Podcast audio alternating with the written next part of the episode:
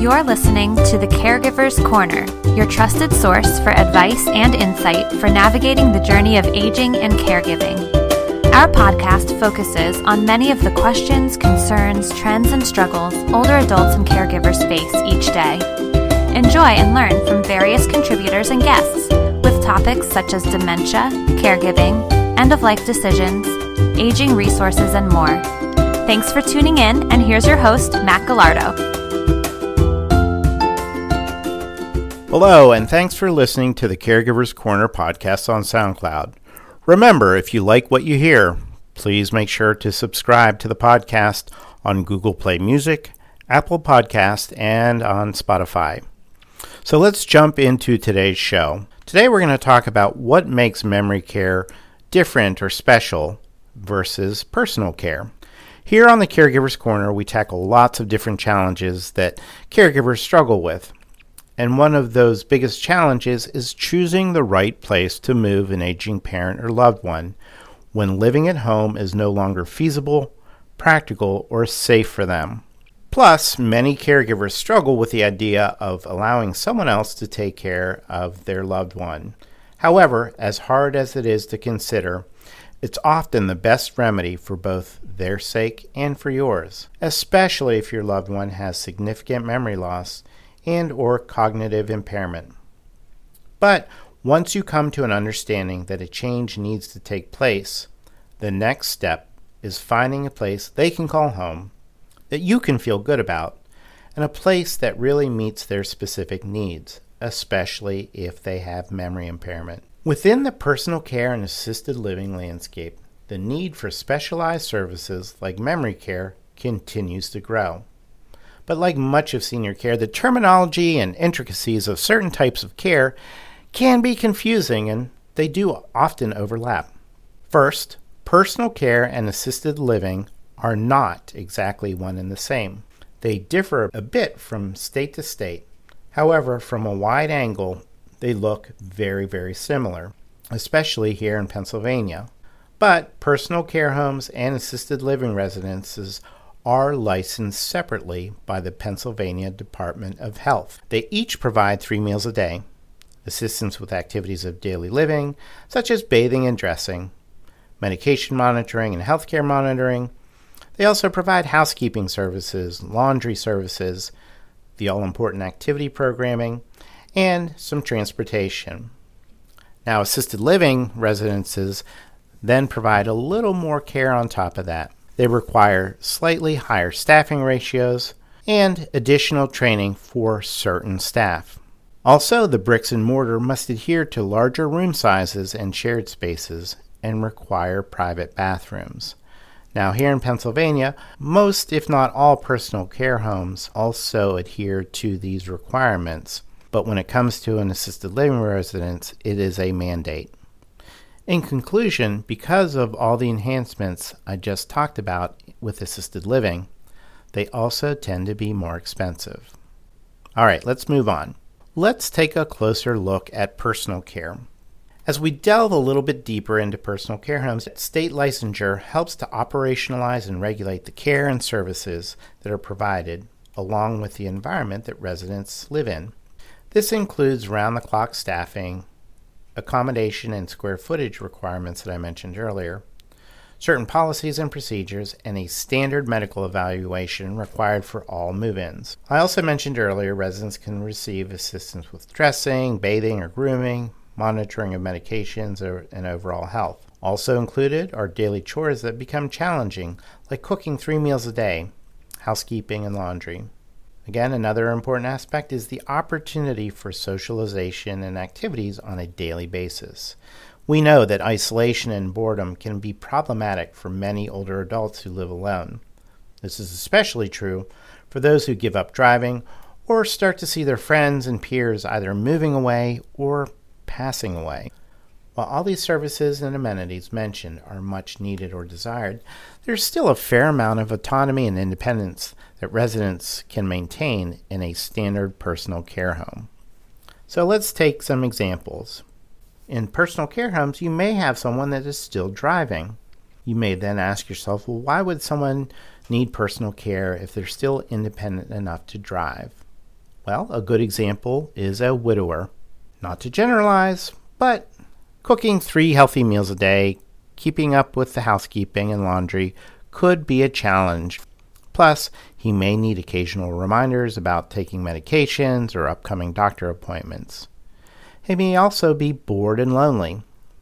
This gentleman certainly presents a need for some moderate help and oversight with a need for socialization and activity, but not real heavy custodial care. So let's take another example.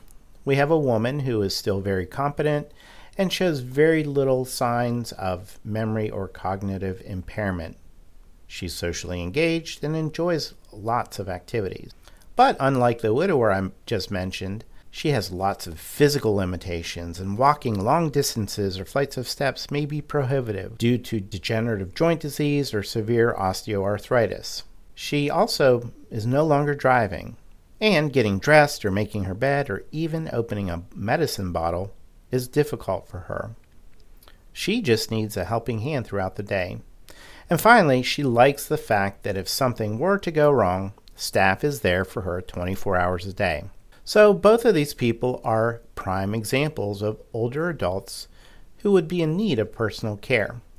Now, for a full list of what a personal care home can provide in Pennsylvania, I recommend visiting the Pennsylvania Department of Human Services website, and I'll be sure to put that link in the show notes.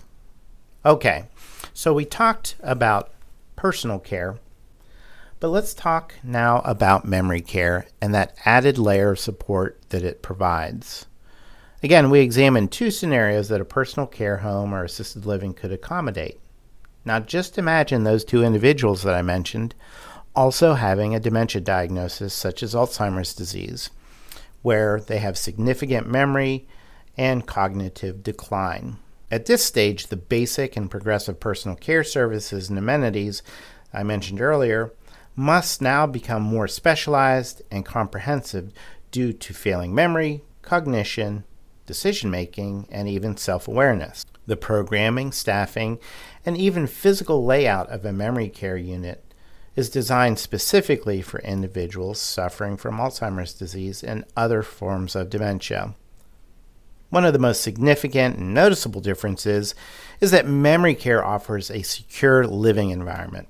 Elopement, exit seeking, or just plain curiosity can be problematic for those with dementia. You know, unfortunately, we've heard too many stories of people who are suffering from dementia going outside by themselves or are underdressed for the weather, and then disaster strikes. While it may initially be hard to accept your loved one is in need of a quote unquote locked environment, these tragic stories remind us of their intrinsic value. But on the brighter side, these personal care communities also offer large, open, and clutter free environments with lots of natural light and windows. This helps with mood and well being, as open environments tend to make us feel more relaxed and peaceful. Also, many offers secure outdoor space or plenty of indoor walking space, which can satisfy the desire to roam around and explore. Plus, private rooms are pretty much a, a universal thing in these types of communities, which is a great feature for most anyone. Many also feature shadow boxes outside each room so that residents and families can fill them with pictures and memorabilia, which helps the resident identify their room. Next, the care that is provided and the activities that are offered are specific to memory care. As I mentioned before, personal care provides a lot of hands on care. But as those who have ever cared for a loved one with dementia knows, simple tasks such as dressing or getting them ready for an appointment can be tedious and time consuming and can be compounded by their agitation and their confusion. The constant reminding, cueing, and redirecting that caregivers must do on a daily basis can be pretty intense. Yet, staff working within a memory care program are trained for, understand, and appreciate the delicate nature of dementia and the extra time and patience it takes to care for someone with a diagnosis. Memory care staff are also trained to manage difficult behaviors and symptoms in a kind, compassionate manner using specific care techniques and behavior management, thus reducing the reliance on antipsychotic medication. Also, activities are important as well, and they're tailored to address the unique needs of individuals with dementia and their level of memory and cognitive impairment. This could include programs like music therapy, which research suggests listening to music can enhance our memory, lower stress levels, reduce agitation, and even improve our cognition. Or arts and crafts, things like painting, drawing, and crafting allow freedom of expression, which is very important uh, with someone that has a dementia diagnosis, and a chance to exercise their fine motor skills. We also have pet therapy. Interaction with animals can help improve physical health, lower our blood, our blood pressure, and even encourage activity. Sensory stimulation. Stimulating one's senses, especially touch and smell, can also have a calming effect and help stimulate one's memory and cognition based on past experiences.